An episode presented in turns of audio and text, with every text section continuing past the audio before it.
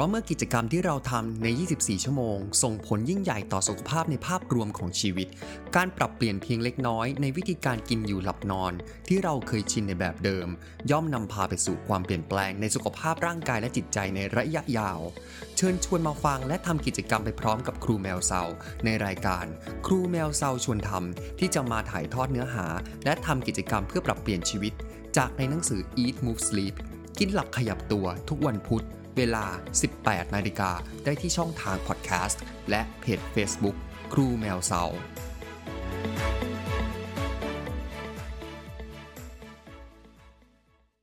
สวัสดีและยินดีต้อนรับเข้าสู่รายการครูแมวเซาชวนทำครับ ในสัปดาห์นี้ก็เป็นสัปดาห์ที่เราจะคุยกันใน EP ที่ 6 เริ่มด้วยเรื่องของการตัดสินใจในการรับประทานอาหาร ที่หนังสือเนี่ยแนะนำให้มองเรื่องของสีครับเป็นสำคัญอะเดี๋ยวเรามาคุยกันนะ การกินอาหารจากธรรมชาติเนี่ยเขาบอกว่าเป็นสิ่งที่จำเป็นอย่างยิ่งนะครับ โดยเฉพาะสำหรับผักและผลไม้ ถ้าเกิดเราทานสิ่งเหล่านี้อย่างเหมาะสมเนี่ยมันก็จะช่วยทำให้เรามีอายุที่ยืนยาว แล้วยังทำให้เราดูดีขึ้นอีกต่างหากนะครับ และอีกทั้งยังสามารถเพิ่มพลังงานในชีวิตประจำวันได้ดีอีกด้วย แต่คนส่วนมากเนี่ยถึงแม้จะทราบข้อดีของการรับประทานผักและผลไม้แล้วก็ตามนะ แต่ก็ยังคงทานผักและผลไม้น้อยจนเกินไป แล้วก็ยังคงรับประทานสิ่งที่ไม่จำเป็นจนเกินพอดีอยู่ดี นอกจากนี้แล้วการรับประทานผักและผลไม้ยังเป็นตัวบ่งชี้ความสุขของตัวเราด้วยครับ จากงานวิจัยได้บอกว่าเมื่อเราได้กินผักและผลไม้เพิ่มขึ้น 7 หน่วยต่อวัน ก็จะทำให้ชีวิตความเป็นอยู่ของเรานั้นดีขึ้นเรื่อยๆ ในยุคปัจจุบันครับ มีข้อมูลที่ท่วมท้นมากมายเลยสำหรับข้อมูลว่าอะไรคือสิ่งที่ดีและไม่ดีต่อสุขภาพ อาจจะทำให้เราต้องเวลาออกไปซื้อของหรือเราไปเผชิญดูว่าของชนิดไหนมันโอเคกับเรา มันเป็นสิ่งที่ดีต่อสุขภาพของเราเนี่ย มันเหมือนเราต้องทดลองดูเอาเอง หรือลองผิดลองถูกในเวลาที่เราต้องไปพบกับตัวเลือกมากมาย นับไม่ถ้วนทุกๆ ครั้งที่เราได้ออกไปซื้อของที่ร้านค้า หรือจะต้องสั่งอาหารในร้านอาหารนะครับ จากในหนังสือก็เลยเสนอเส้นทางางลัดดีกว่า เรียกว่าทางลัดสำหรับในการที่จะเลือกผักและผลไม้ ให้ดูจากที่สีครับสีของผักและผลไม้ โดยที่สีเข้มๆ แล้วก็สีที่สดใสนั่นนะคือตัวเลือกที่ดีที่สุด ซึ่งหากเป็นสีเขียวนั่นแปลว่าสามารถรับประทานได้ แล้วก็ยังส่งผลเชิงบวกต่อสุขภาพอีกด้วย ในขณะที่กลุ่มสีฟ้าและสีแดงเนี่ยถือว่าเป็นแหล่งโภชนาการที่ดีครับ เพราะฉะนั้นผักและผลไม้ทุกชนิดที่มีสีสันสดใสถือว่าเป็นตัวเลือกที่ดี สำหรับใครที่ไปตลาดหรือร้านค้าขายของครับ ลองไปใช้เวลาตรงจุดเลือกของสดให้นานที่สุดเท่าที่จะเป็นไปได้ ก่อนที่เราจะได้เดินไปยังจุดอื่น หรือเลือกซื้อสินค้าอาหารชนิดอื่น ๆ แล้วเมื่อกลับถึงบ้านก็ลองนำผักและผลไม้สีสดๆเหล่านั้นเนี่ยมาจัดลงในจานเพื่อให้มีความสวยสดใสให้น่าดึงดูดที่จะรับประทาน แล้วเราก็ใช้วิธีเดียวกันนี้ในการที่จะสั่งกับข้าวเมื่อเราต้องไปกินข้าวนอกบ้านนะครับ มื่อเราไปที่ร้านเราลองเลือกเมนูที่เป็นผักสีสด หรือในองค์ประกอบของจานที่เรากินเนี่ยควรจะมีผักอยู่ในจานนั้นด้วยนะครับ ซึ่งจะทำให้องค์ประกอบภาพรวมในการรับประทานอาหารในมื้อนั้นๆ เป็นในทิศทางบวกหรือเป็นคุณกับสุขภาพของเรามากขึ้นครับ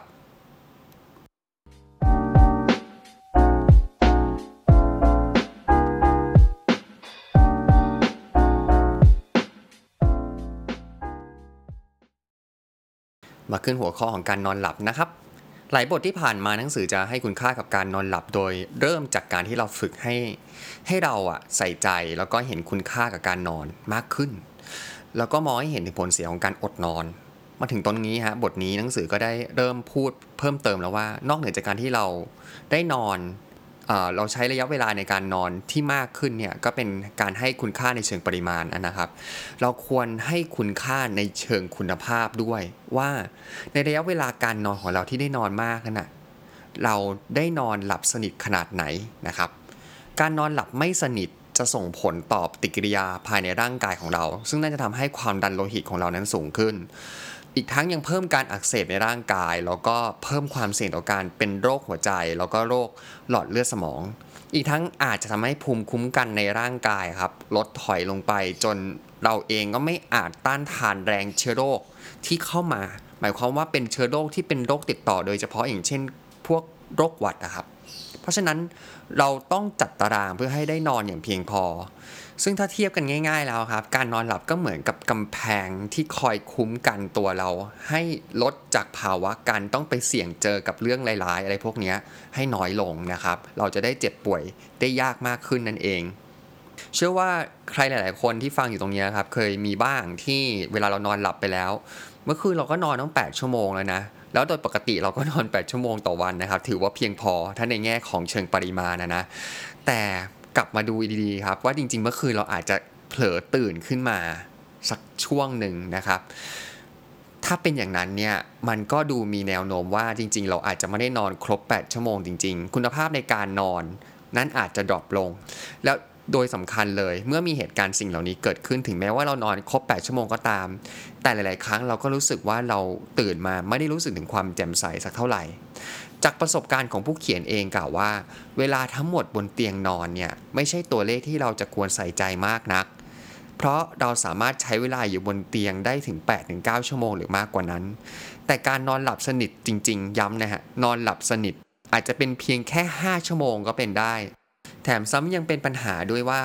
ที่ช่วงเวลาที่เรานอนไม่หลับแล้วนอนนอนพลิกตัวไปมาบนเตียง มันก็ไม่ได้สร้างคุณค่าไม่ได้มีค่าอะไรเกิดขึ้นเลย แล้วก็ไม่ได้เป็นการดีต่อสุขภาพอีกด้วย หากต้องตื่นขึ้นมากลางดึก แล้วก็ต้องพยายามข่มตาให้นอนหลับเสียทั้งสุขภาพกาย แล้วก็เสียสุขภาพจิตด้วย มาถึงตรงนี้ก็คงเรียกได้ว่าคุณภาพหรือประสิทธิภาพในการนอนน่ะคือสิ่งที่เราควรใส่ใจ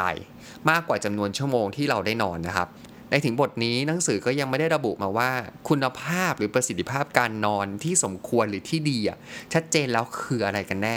แต่ถ้าสามารถสรุปคร่าวๆได้อะครับ ปัจจัยอะไรบ้างที่จะส่งผลต่อคุณภาพหรือประสิทธิภาพการนอนของเรา ปัจจัยเหล่านั้นคือเวลาที่เข้านอนครับ แล้วก็เวลาที่ตื่นนอน เวลาที่อยู่บนเตียงก่อนที่เราจะพลอยหลับไป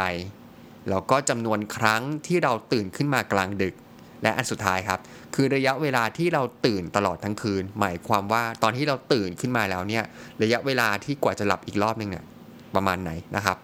ล้วนแล้วออกมาเป็นองค์ประกอบเพื่อชี้วัดคุณภาพของการนอนหลับของเรานั่นเอง ดังนั้นนอกจากระยะเวลาที่เราได้ให้กับการนอนบนเตียงแล้วครับ เราลองมาตั้งเป้าหมายเพื่อให้การนอนนั้นมีคุณภาพมากขึ้น โดยที่ให้กลับไปสำรวจ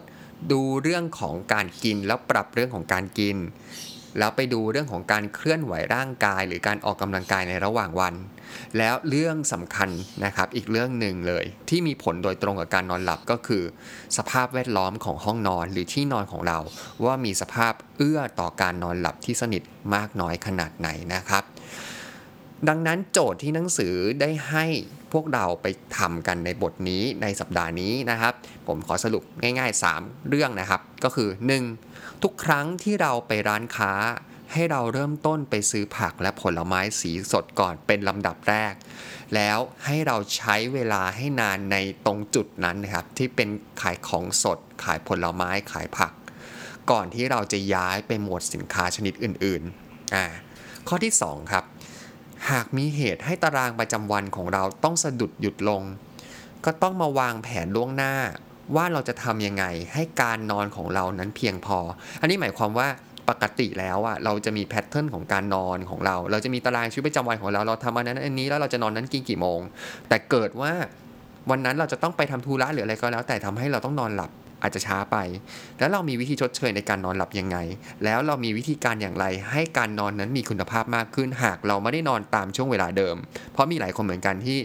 ถ้าเราเลยช่วงระยะเวลานอนไป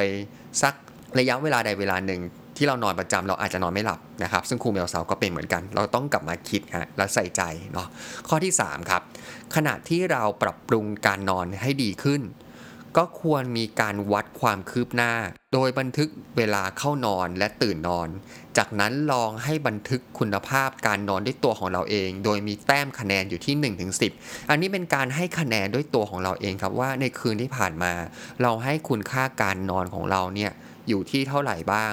ลองกลับไปฟังครับว่าปัจจัยอะไรที่จะส่งผลต่อคุณภาพของการนอน เอาสิ่งเหล่านั้นมาชี้วัดดูว่าการนอนในค่ำคืนที่แล้วของคุณเนี่ย เป็นยังไงนะครับ แล้วเอามาให้แต้มให้กับตนเอง แล้ว track ดูเป็นวันต่อวันว่าเรามีพัฒนาการในการนอนยังไง ผมเชื่อว่านอกจากตอนนี้ถึงแม้เราอาจจะยังไม่ได้นอนได้เพอร์เฟกมากนะ แต่สิ่งหนึ่งที่เกิดขึ้นแน่นอนเลยคือ